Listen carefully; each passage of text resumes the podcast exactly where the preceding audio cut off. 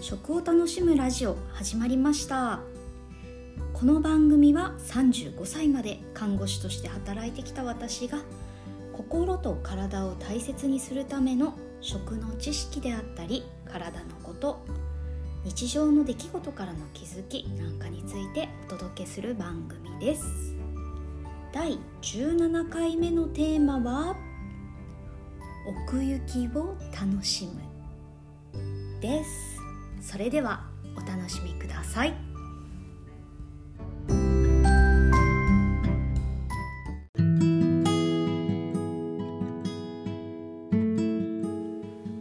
皆さんおはようございます。今日も聞いてくださりありがとうございます、えー、今回17回目ですね。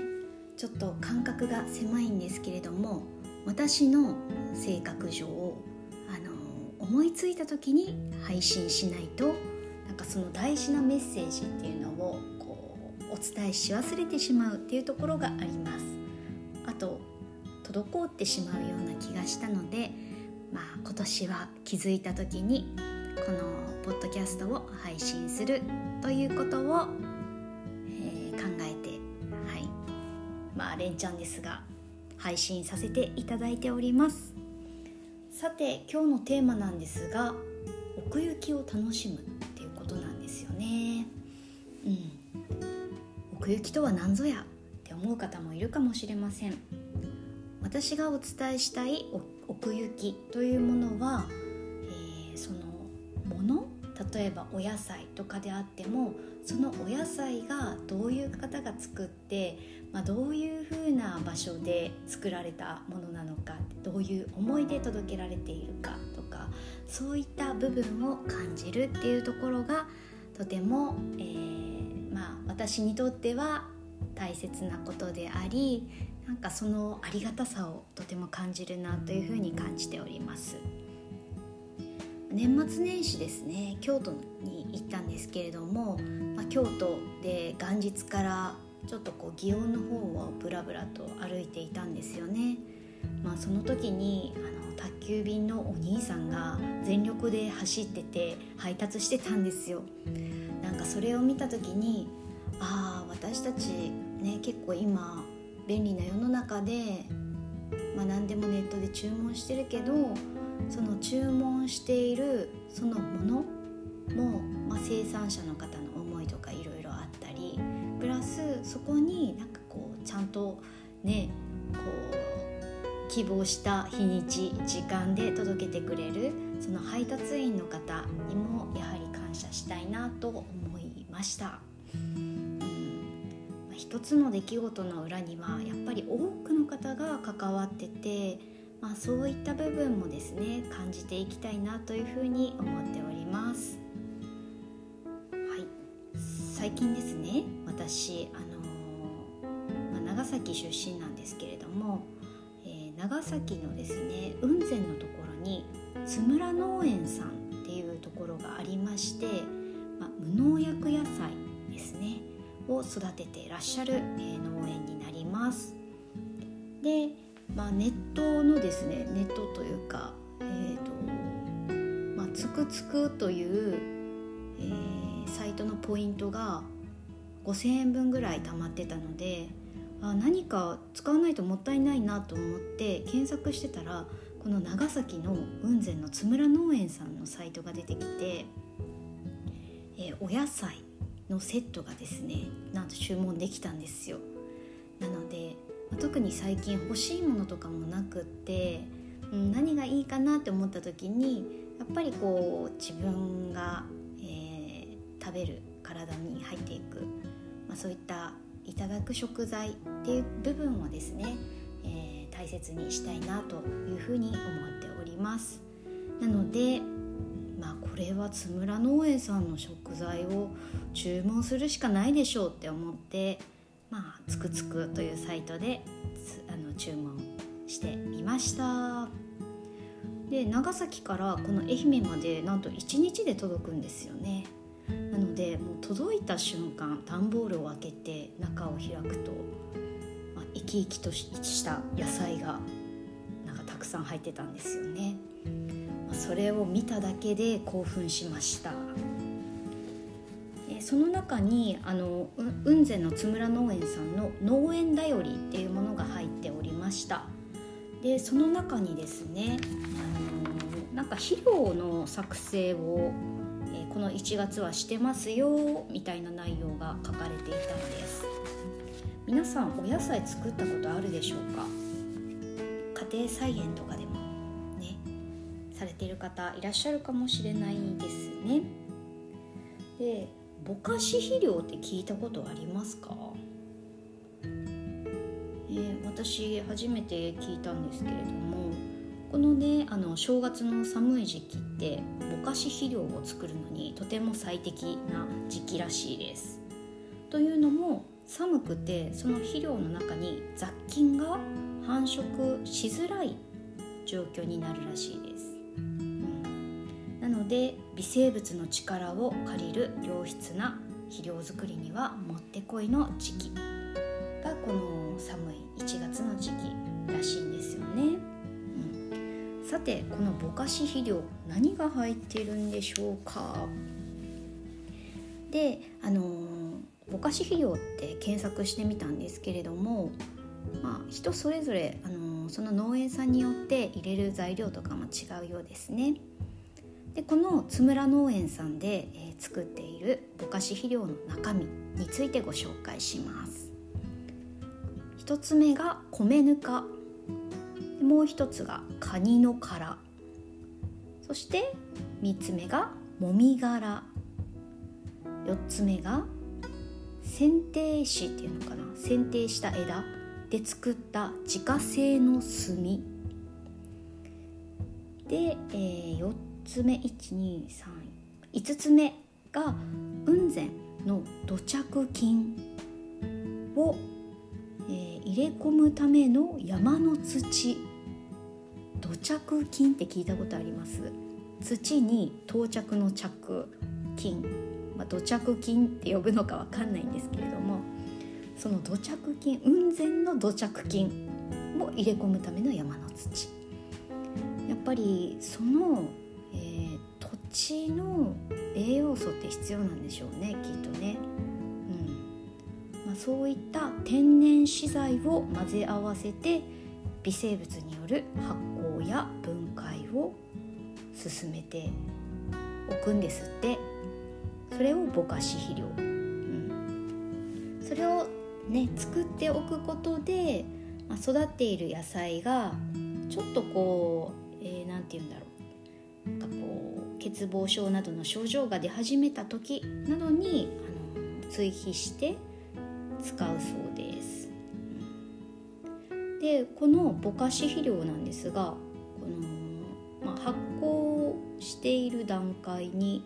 早い時期に使っちゃうと土の中でガスが発生するらしいんですよね。そのガスによってお野菜の根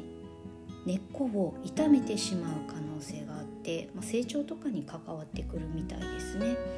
なので、まあ、早めにあのそのぼかし肥料の分解を少し進めておくらしいです。はい、ね面白いですよね。でこの発酵の途中には温度が60度以上に上がるらしいです。でこれ聞いた時に私一つ思い出したことがあってあの米ぬか酵素風呂にあの長崎に住んでた頃時々行っててあのぬかに浸かるんですよ、まあ、独特な香りがするねぬかに浸かって中はもうめちゃくちゃあったかいでかつあの軽くてふわふわしてるので暑いけどなんか心地いい。しかもあの出た後すっきりするんです。やっぱりこれって体温がとっても大事で、まあ、その米ぬか酵素風呂のお店の方は免疫力を上げるために米ぬか酵素っていいんだよとよくがん治療の方とかが結構来るかな病気の方で言うとみたいなことを言われてて。で私ねそこに通った冬はあの花粉症の症状が全くなくって本当に感動しました。やっぱり日常の中であの体温を上げておくっていうことが大事ですよね。なんで大事なのか。それはトコンドリアの働きをするから高めるから増やすからあとは体の中でもうたくさんの酵素反応が起こっておりますこの酵素の働きを良くするためにはやはり37度ぐらいのですねあの体温が必要になってくるんです。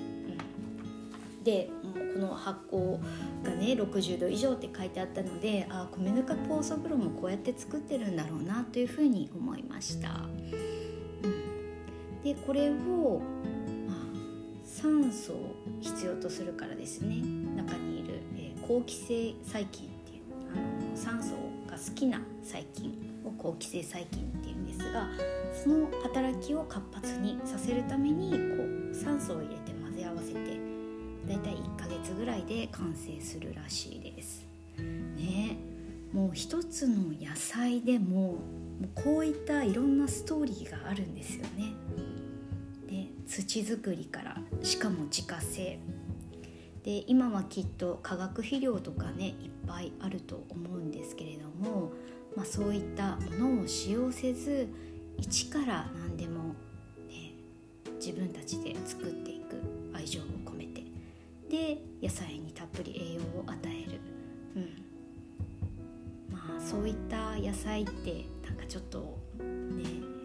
良くないですか？美味しいですよね。なんか食べながらもうね明らかにこうスーパーに売ってある野菜と餅が全然違います。ほんと生き生きしててうん。なんかそれだけで私の朝のテンションが上がります。うん。だからやっぱりねまあ食って本当に食べること好きだしうん。だから、まあ、そういった食という部分に関わるお仕事をこれからも続けていきたいなと思った下平でした。で今回、えー、その津村さんから届いたお野菜なんですけれどもブロッコリーとじゃがいもですね。なんか俵マゼランっていう、えー、じゃがいもなんですけれども皮が紫色。で内側のあの、えー、実の部分っていうんですかね。は、えー、黄色っていうか、まあ、普通のじゃがいもよりちょっと黄色いかなっていうような感じでした。うん、で私このじゃがいもとか、まあ、ブロッコリーもそうなんですがあとは宇津木源助大根、まあ、在来種固定種自家採種の大根で石川県の伝統野菜らしいです。きめが細かく甘みが強く肉質が柔らかい。あとは風黒里芋、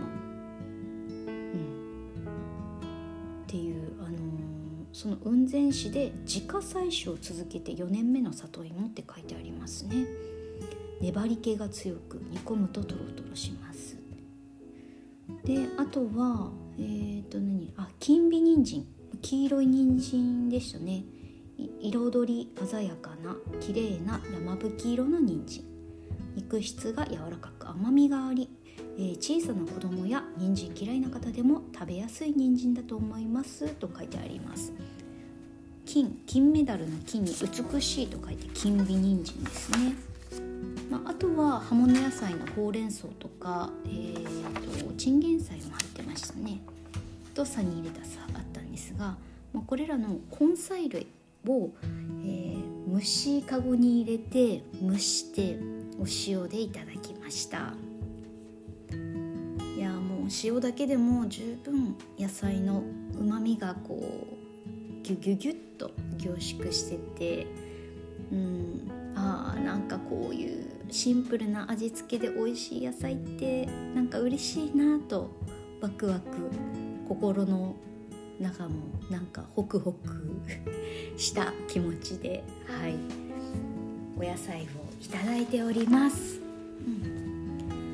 ん、で残りの野菜がチンゲン菜と、ね、あとほうれん草になってきたから、まあ、今日は、えー、松山市愛媛県松山市にあります、まあ、松山城のすぐ裏側かな？にあるんですけれども、うん。ね、そちらに伺って愛媛県の内視町っていうところのそういった無農薬野菜が昨日届いているようなのでそこでお買い物をしてこようかなというふうに思います。皆さんにとってこうここに行くとホッとするというような場所ってあります？前回私もお伝えしたんですけれどもなんかこう人と関わるのってやっぱり好きだなと思ってて、うん、その愛媛で知り合いまだいないから、うん、なんか前回その松山市のフラットさんで上田さんご夫婦とお話ししてもうなんかとても気持ちがなんかほっこりしました、まあ、商品もいっぱいあるしもうね驚きのね えっ、ー、と何て言うんでしょう品揃えなんですけれども、まあ、それプラスやっぱりこうそこのお人柄お店の方のがあってなんかワクワクしました。パワースポットだなと思ってなんかそこに行ったらうんなんか楽しいしワクワクするような気がして行く前からちょっと興奮気味です。なのでねこうやっぱりこうね食っていうところはやっぱり直接私たちの健康に関わるものです、まあ、食についてはお伝えしておりますがやっぱりそこと同じくらい心っていうところも大事になってきます。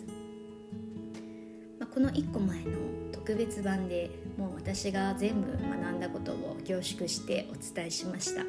なので聞いてくださった方はご存知かと思いますがやはり食っていう部分と心っていう部分で、ね、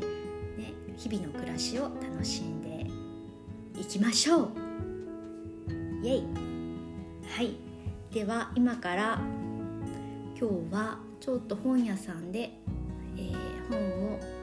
読んで蔦屋とスタバが一緒になってるところがあってそこでちょっと本を読んで